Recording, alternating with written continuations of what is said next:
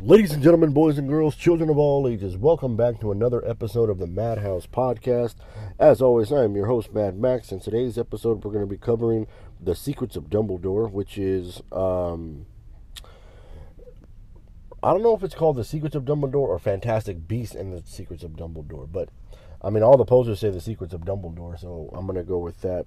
And um, this is the third film in the uh, Fantastic Beast series, and the Fantastic Beast series itself is a prequel or um, a spin-off series of the um, of the Harry Potter franchise and of the Wizarding World, as they call it now.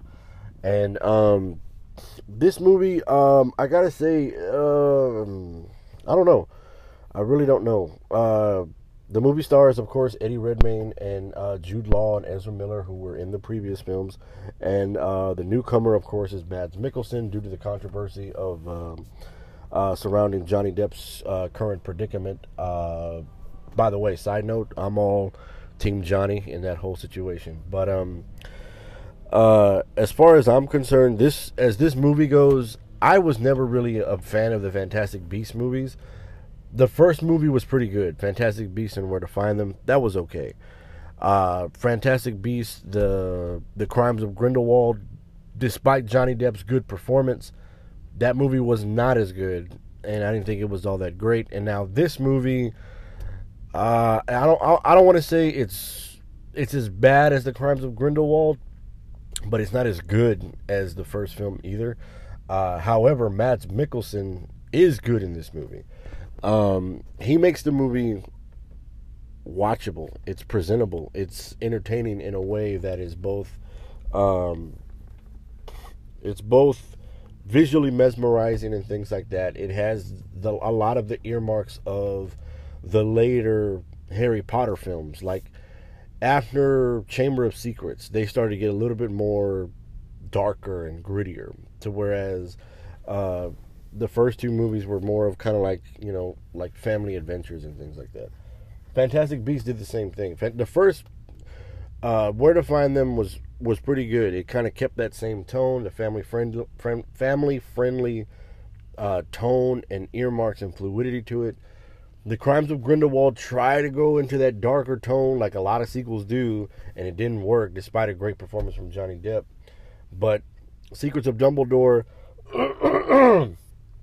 Secrets of Dumbledore was just it's like they didn't really know where they were going to go with it. You know, the the tone and the the the direction seem a little bit off. I mean, there it's noticeable because if you look at the character of Grindelwald, he's been played by three different characters within this universe. In part one, he was played by, um, uh, technically, he was played by Colin Farrell. Now he does morph into uh, Johnny Depp's character, which is why we see him in uh, Crimes of Grindelwald in the second one with the all white face and the all white hair. And then in this one, it's a little bit different. Uh, he's played by uh, Mads Mikkelsen in a vastly different performance. It's a little bit different, you know. Johnny Depp's performance in The Crimes was a little bit kind of on the edge, kind of like an out there type character, to whereas um, to whereas um, Mads Mikkelsen's performance was more slick back and more characteristic. Like his persona and his aura matched Jude Law as Dumbledore, the nice guy, the good-looking guy with the three-piece suit and everything like that. So rather than looking like a polar opposite, you know, kind of like the whole Harry Potter and Lord Voldemort type thing, it kind of, you know, it's kind of something similar. Two guys who kind of look the same on the outside but have different motives and things like that. I think what it, what it reminded me of was the relationship between Professor Xavier and um, and Magneto. They want the same goals. They just have different they have different looks outlooks on the rest of the world. They want to protect you know the humans. They want to protect the mutant community, but they have different ways of doing that. I think the same way that we see Grindelwald and uh, Dumbledore is kind of the same thing. They look as they look at the Wizarding world as something that has to be remotely exclusive, but at the same time, their outlooks on the Muggle world is a little bit different, and that's where I kind of that's where the dichotomy comes through. and things like that. Um, I don't know, man. I think other than Mads Mikkelsen's performance, there's really not a whole lot to say about this movie. There's a couple of cool parts in this movie. Uh, I know there's a lot of controversy surrounding Ezra Miller right now, and I honestly hope he kind of gets through it because uh, I think he's a damn good actor. If you've ever seen movies like Perks of Being a Wallflower, uh, or even his his run as Barry Allen as the Flash, um, I mean the guy's got something there. But you know, despite his you know recent recent troubles, I mean it's only going to go downhill from here. You know, the same thing with Johnny Depp. Johnny Depp's my only issue is that Johnny Depp's thing, they kind of cut him off right as everything started. To whereas, you know, Ezra, at this point Ezra Miller's off, you know, you know behind the scenes stuff is just you know all over the place. To whereas Johnny Depp is barely starting now. It's like you know they should have got rid of Ezra Miller first and then kind of kept Johnny Depp. Like Ezra Miller is a good actor and he should be eating up the screen like he normally does, but he's not. You know, it's it, it's kind of like you have all these great actors in the movie, and yet they're kind of sides. They're kind of like stepping stones. It's like they're there for prop only. It's like you have a great actor in your movie, but yet you're not using them. You're not using them correctly. I don't know. This the Secrets of Dumbledore. I don't know where they were trying to go with it. I have no idea what the intent purpose was of it. I feel like this was just a cash grab. Um, like I said, that first Fantastic Beasts and Where to Find Them was probably the only good movie in that in this trilogy. Uh, I'm hoping this is the end of it. I, but you could be wrong because you know a lot of you know if this movie makes enough money, which I doubt it will, because everybody's saying that um, you know it, it, it didn't even it has the lowest opening out of all the Fantastic Beast films and of the Harry Potter films, and you know that that sucks. You know the Harry Potter films were full of wonder and amazement. Fantastic Beasts should have been the same thing, but told in a different light, like from somebody else's point of view. The thing with like Fantastic Beasts is that because it's a spin-off, you're supposed to show us stuff that we either have never seen before or have seen, but just in a different light. Like when you try to make a cinematic universe, the idea is to kind of follow the same tempo as the the universe itself. Yes, it's okay to have wizards and all this other thing. Like the first Fantastic Beast felt like a monster hunt. You know, kind of like um, kind of like Monster Hunter. You're looking for these monsters and everything like that within the wizarding world. That is cool. That says something. That is something that you can honestly get behind. But where the movie kind of falls apart, well, honestly, where the trilogy falls apart is when they change tempos and go into something else. It's like they have all these characters who are connected to Harry Potter, and because some of the critics said, well, it didn't really connect to Harry Potter, so let's connect it back to Harry Potter. They tried to do that, and it didn't work. Like, yes, the Grindelwald stuff was there. Yes, the the origin of Dumbledore was there. But it's like we didn't necessarily need that.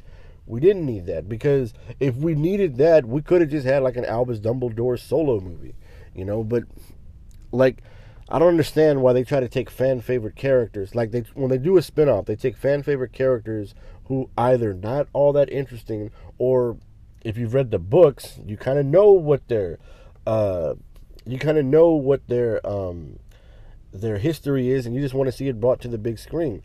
I don't necessarily think that should be it. If anything, a Dumbledore origin or you know, a, like an origin of somebody within the Wizarding world, yeah, that's fine. But they should go the Disney Plus route and make it like a series. Because I mean, come on, who wouldn't watch that on HBO Max?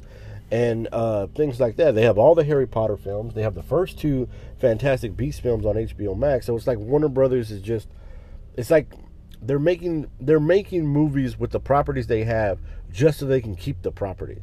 It's like that, that's that's a cash grab. You, that, that doesn't work.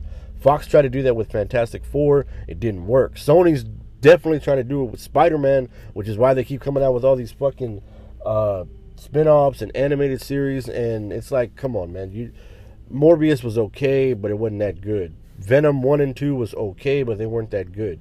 The last good movies that sony had and i said this in the morbius review the last good movie superhero movie that sony had that was not animated was um, spider-man 2 and that was back in 2005 they haven't had a good spider-man run since.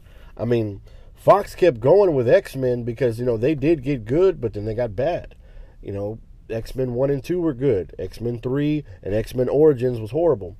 X Men First Class was good. X Men Days of Future Past was good. Apocalypse was okay, and then Dark Phoenix was terrible. It's like they they these studios don't really understand. Fantastic Beast, Where to Find Them was really good. It was entertaining for what it was. It you know it it has that certain earmarks of Harry Potter, but it still tries to be its own story. Crimes of Grindelwald was a huge left turn, and it didn't work because now you're just going backwards. You're like, all right, now we got to tell a dark, gritty tale about a character within the wizarding world, and that doesn't necessarily work every single time. Um, Secrets of Dumbledore was like supposed to be this epic fucking conclusion, but nobody really cared by then. You know, it's like what Disney did with Star Wars. They had us hooked with The Force Awakens, and it kind of paid tribute to the original Star Wars. But then when Last Jedi and Rise of, Rise of Skywalker came out, everybody had kind of lost interest by then.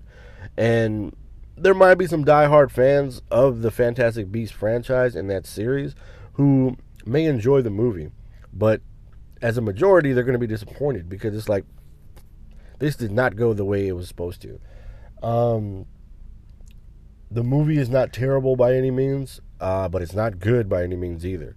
It's watchable, but to be honest, it, it I doubt this movie's going to have any rewatchability.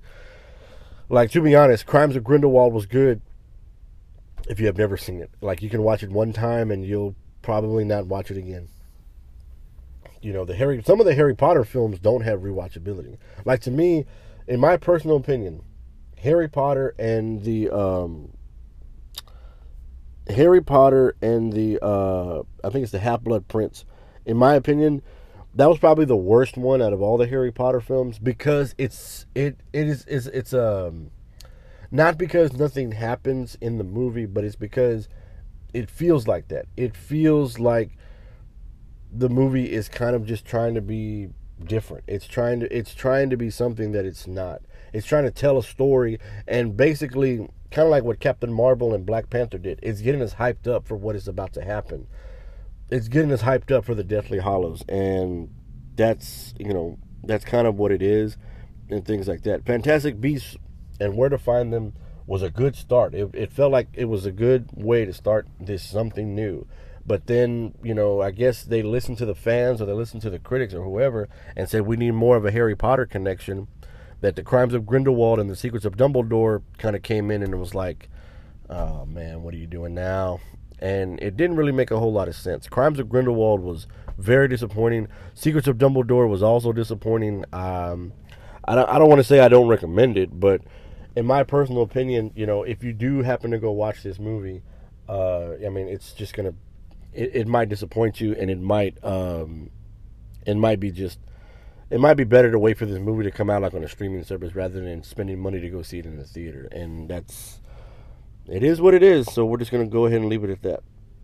But anyways, guys, that's gonna go ahead and do it for today's episode. Um, be sure to follow the podcast on all social media outlets, the Madhouse 21, Instagram, and Twitter. Be sure to follow the podcast on all podcast outlets, whether it's Anchor, Spotify, Apple Podcasts, Google Play, Odyssey, iHeartRadio, Pandora, wherever you're getting your podcast from. Uh, be on the lookout for more episodes as they drop.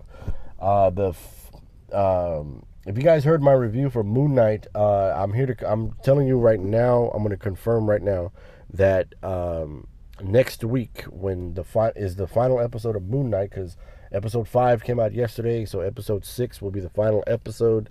Uh, next week, I will be dropping the Caesar, uh, series finale for Moon Knight, as well as I will try to be dropping a uh, review of both the first Doctor Strange and, of course, the Multiverse of Madness. That's all going to come out next week. Uh, so be on the lookout for that. Be on the lookout for more stuff as they come out this week. Uh, I do have a couple of um, reviews for films that came out. I think they came out uh, last year that I wanted to cover. Um, so be on the lookout for those, and uh, just be on the lookout for more episodes as they drop. I will be trying to cover more series because with my new schedule on hand, I'm able to uh, have a little bit more free time. So there's a couple of series that I do want to cover because I have covered. You know, obviously, I'm covering Moon Knight. I covered Bel Air. I covered uh, Pam and Tommy. I covered a lot of series. So if you guys have any series that you guys want me to check out, uh, you know, send me a line on the uh, on uh, social media. You know, I'm all for recommendations and things like that. But anyways, guys, Uh, follow the podcast and stay tuned for the next episode. And of course, embrace your inner madness.